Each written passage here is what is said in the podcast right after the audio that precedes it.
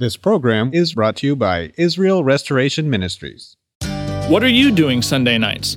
Come join Friendship with God radio Bible teacher Tom Cantor of the Friendship with God Fellowship Church every Sunday night at 5:30 p.m. at The Vine at 9336 Abraham Way, Santee, California. Watch and listen live around the world to Tom Cantor Sunday evening on youtube.com by searching for Friendship with God Fellowship or by going to our homepage at friendshipwithgod.org. That's friendshipwithgod.org.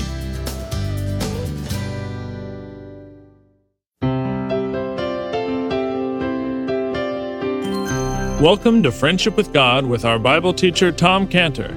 Today's message and previous messages can be listened to or downloaded for free at friendshipwithgod.org. That's friendshipwithgod.org.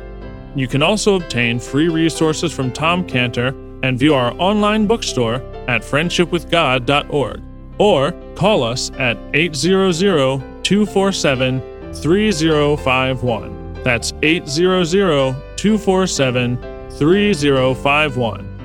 Tom Cantor also has a daily devotional verse that comes out each day by email and on Facebook.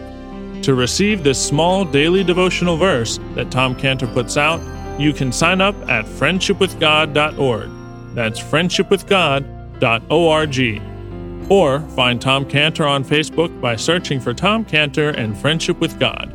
Now, here's our Bible teacher, Tom Cantor.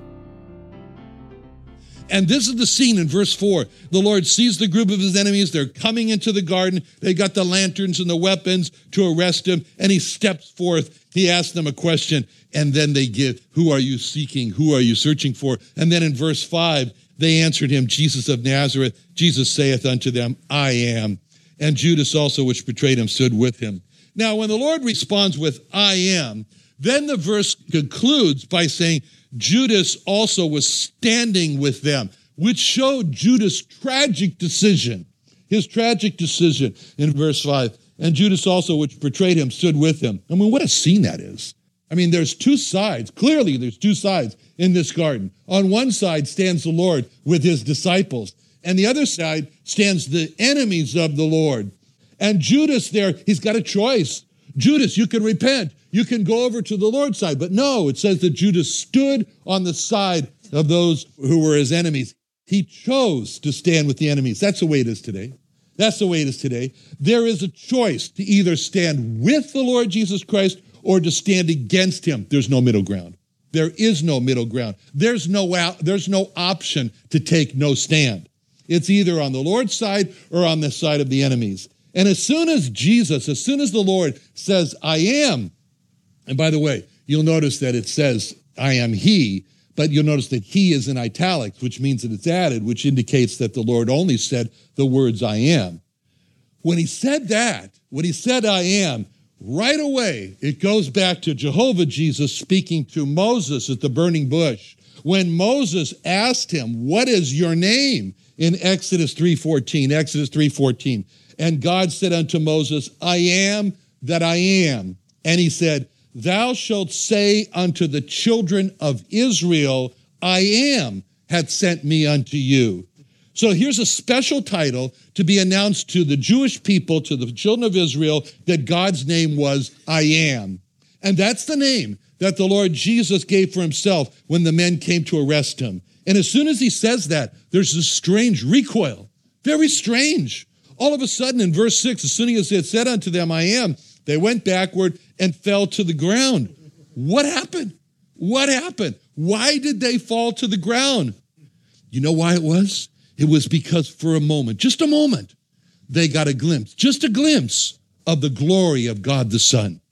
For a moment, they could see what the disciples saw in a place called a Mount of Transfiguration.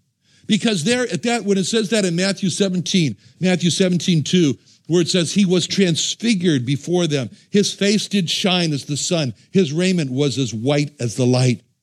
And that's where the disciples got to see what was inside the Lord Jesus, which was glory, which was glory. How can we understand this? Just picture, for example, if you've been asleep at night and it's dark and you kind of get woken up and you, you see a little bit of light coming under the closet door and you realize, oh, the light's left on at the closet door.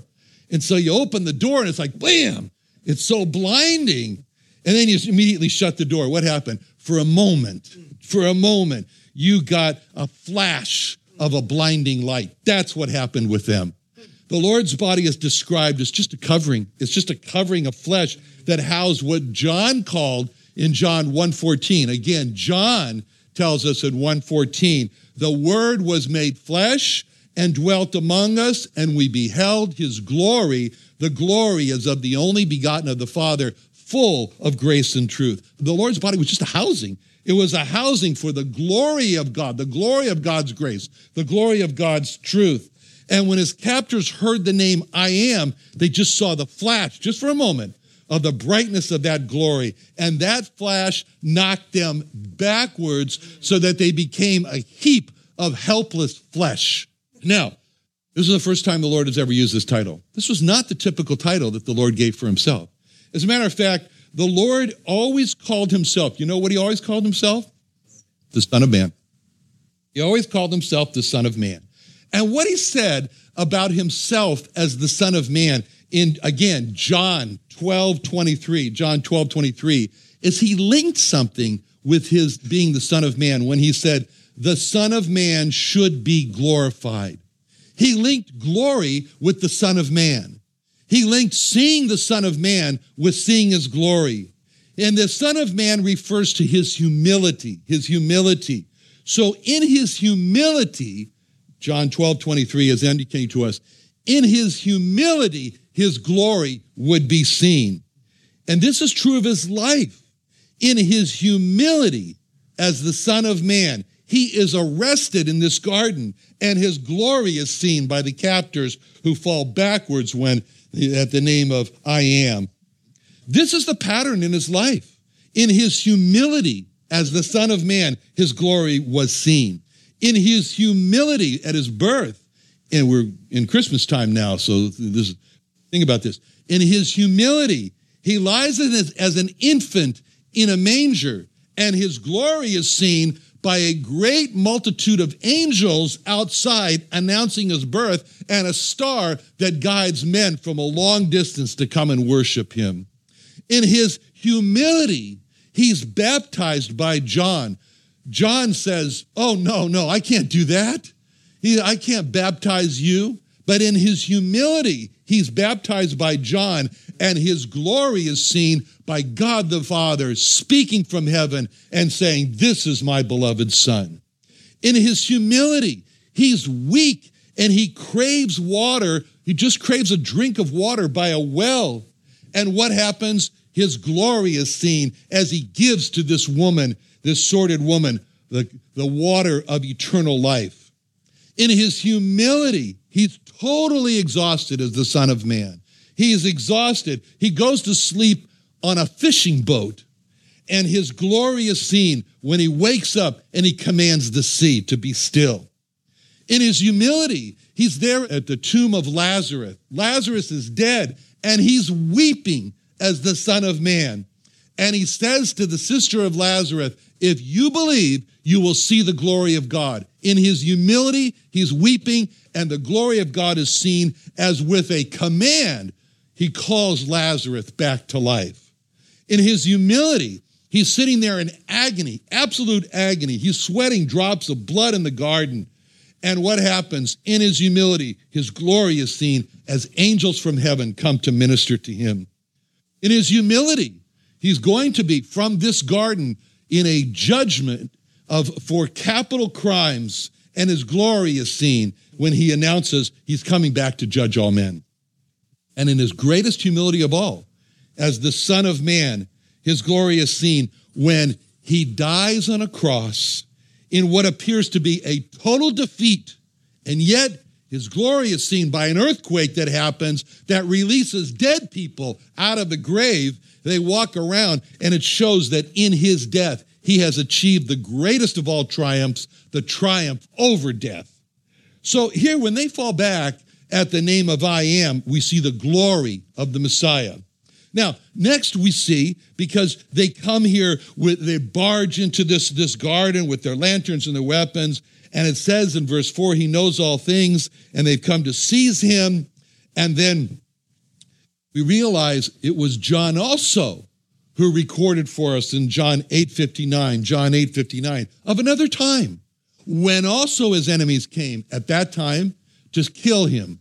And it says in John 8:59, then took they up stones to cast at him, but Jesus hid himself and went out of the temple, going through the midst of them, and so passed by. So at that time, he just walked by his enemies. They were trying to kill him, but he just he hid himself. He walked by them. Why? Why did he do that at that time? It wasn't the Passover.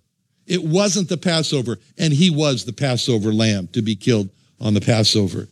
He could have just walked by his enemies here in the garden, like he did there in the temple. He could have just stepped right through them. He's, after all, walked through walls. He could have done that.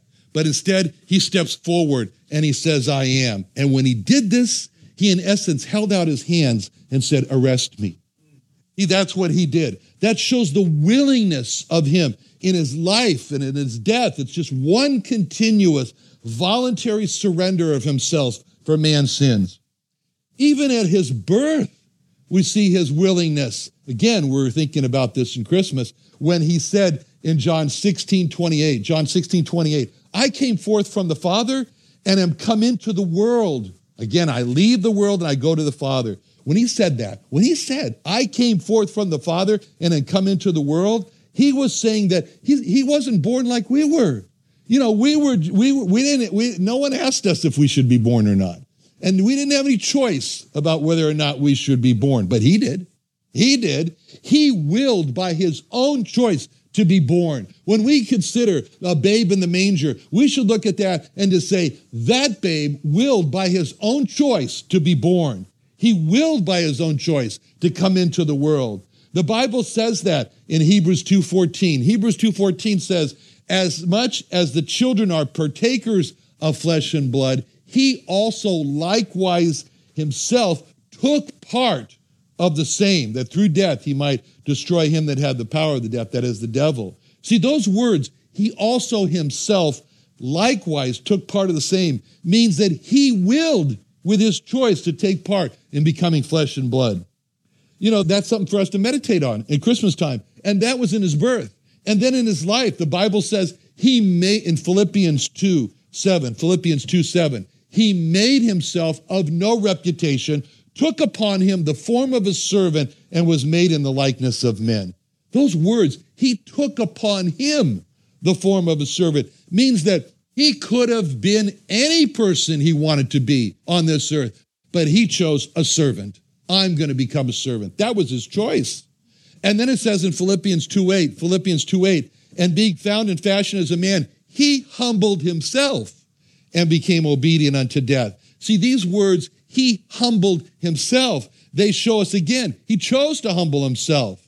And finally, in his death, and finally, in his death, when it came time for Judas to betray him, and we're going to have communion, and, typically always before communion, it, it always starts off on the night in which the Lord was betrayed. On that night, on the night that he was betrayed by Judas, it says in John 13, 27, John 13, 27, after the sup, Satan entered into him. Then said Jesus unto him, That thou doest, do quickly. I mean, I want you to look at that and just think to yourself, that's the Lord commanding, do quickly. That's the Lord and Master of death and life, calling for Judas to do quickly, as if the Lord is saying to death itself, Come now, I'm ready for you to come and kill me. He has this dignity in commanding death to come. And as we trace his steps from this arrest in the garden all the way up to his death, we see that every step of the way, it's a voluntary decision by him. He's making his way to the cross, to his death. He's walking up the Via Dolorosa. He's carrying the cross where he's died. He's not walking because people pushed him and forced him to walk. He's walking because every step he's made that conscious decision that he's going to do this every step. He knows he can call legions of angels to stop and to destroy them all and to take him out of the world. But no, he's making this voluntary steps. And when he reaches the top of the hill, when he gets to the top of Mount Calvary, where the place of his execution is, and he sees the cross, his hands and feet did not have to be forced onto that wood. He wasn't flailing his hands and feet all around and saying, No, I don't want to do this. He lays his hands and feet on the wood so that they can drive the nails through him. So for him, his birth, his life, his death is all a matter of this must be, I must. It's all necessary. Why was it necessary? It was necessary because of his love. And he describes his willingness to die in John 10 17. John 10 17, where he says, I lay down my life that I might take it again. No man taketh it from me, but I lay it down of myself.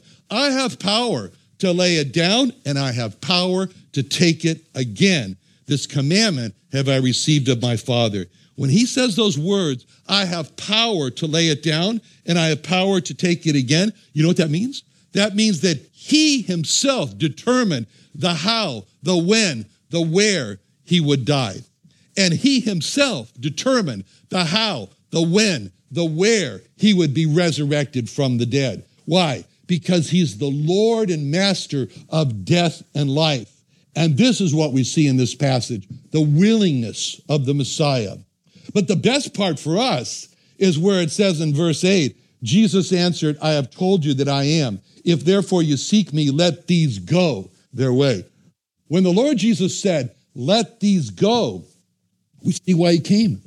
That's the whole purpose why he came to earth, so that he could say, Let these go. And he dies on a cross so that he could say about us, Let these go.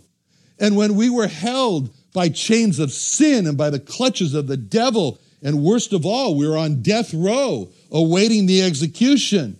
Our future was death. And what happens? He steps in between us, like he stepped in between the officers who came to arrest him in the garden, and the Lord Jesus Christ stood right between. He said, Let these go. He stands right between us and the executioner, he said, Let these go.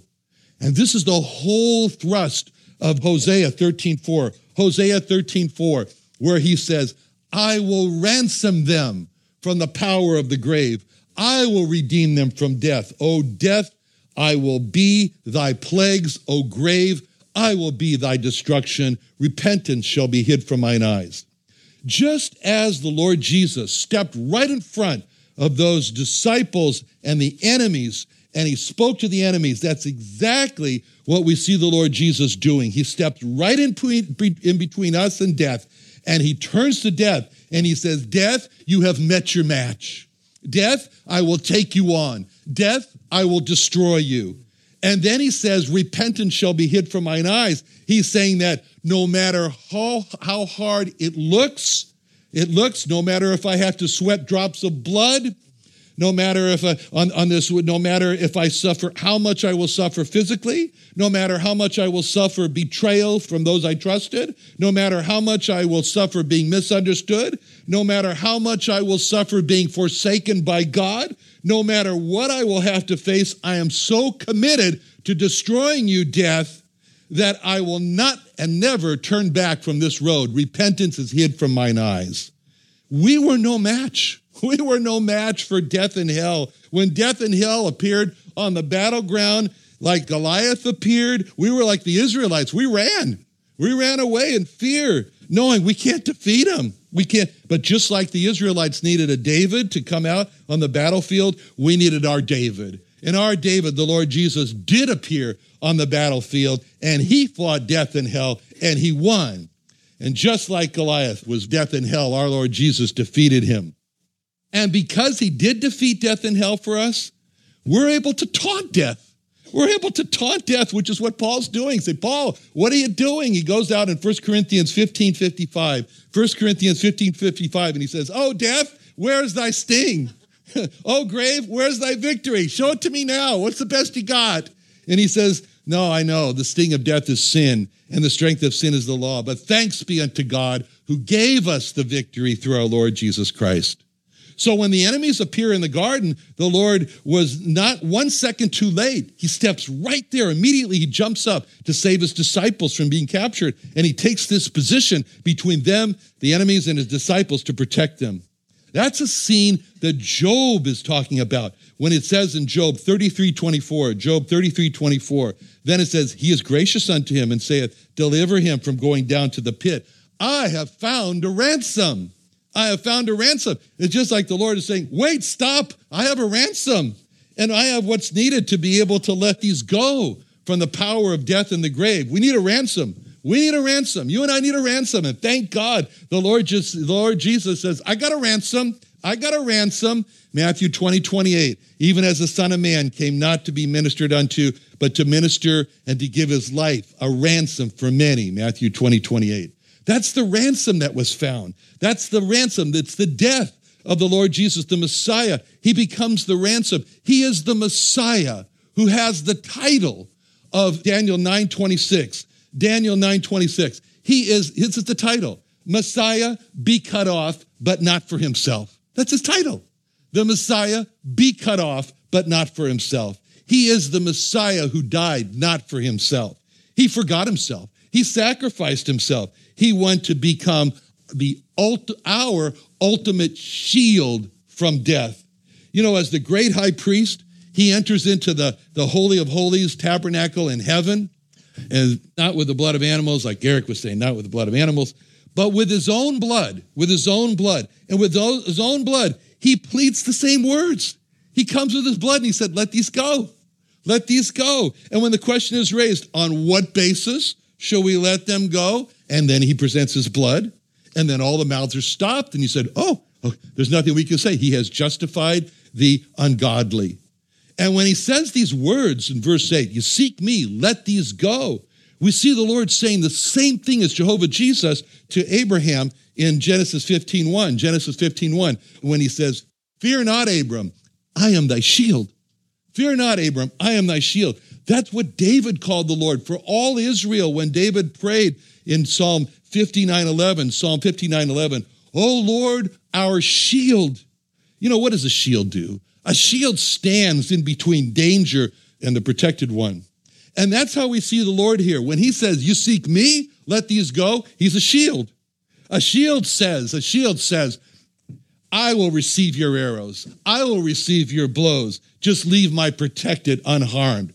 And that's why it's described of him as a shield in Isaiah 53. Isaiah 53 5. It's the shield who was wounded for our transgressions. It's the shield who was bruised for our iniquities. It's the shield who received the chastisement for our peace. It's the shield that got the stripes so we could be healed.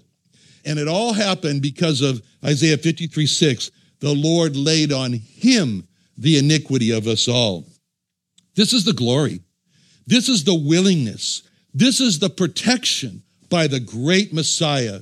And communion, it's not for everyone. Communion is not for everyone. It's for only those who want to express their believing into him. And it should only be taken by those who believe into him. Let's pray. Father, thank you so much for our Lord Jesus Christ. Oh, our shield, the Lord Jesus Christ. We thank you, Lord, for his glory. We want to see all that glory, not just a glimpse, not just the flash, not for a moment. We want to see him in his full glory. Lord, we thank you for his willingness, his willingness to step forward as he did in the garden. And we thank you, Lord, for his words of protection, the shield that says, let these go. In Jesus' name, amen. Another wonderful day studying the Bible with our Bible teacher Tom Cantor here on Friendship with God. Don't forget that today's message and previous messages can be listened to and downloaded for free at friendshipwithgod.org. That's friendshipwithgod.org. You can also go online to find free resources from Tom Cantor and our online bookstore at friendshipwithgod.org. You can also find Tom Cantor on Facebook and you can also go to friendshipwithgod.org to sign up for his daily devotional. Tom Cantor is also the founder of Israel Restoration Ministries. You can visit that website at israelrestoration.org. You can write to Tom Cantor at P.O. Box 711330, Santee, California 92071. That's P.O. Box 711330, Santee, California 92071. Or email Tom Cantor at tomcantor at friendshipwithgod.org. That's Tom Cantor at friendshipwithgod.org. For more information about Tom Cantor and Friendship with God and Israel Restoration Ministries, call us at 800 247 3051. That's 800 247 3051. What are you doing Sunday nights? Come join Friendship with God radio Bible teacher Tom Cantor of the Friendship with God Fellowship Church every Sunday night at 5:30 p.m. at The Vine at 9336 Abraham Way, Santee, California. Watch and listen live around the world to Tom Cantor Sunday evening on youtube.com by searching for Friendship with God Fellowship or by going to our homepage at friendshipwithgod.org. That's friendshipwithgod.org. This program is brought to you by Israel Restoration Ministries.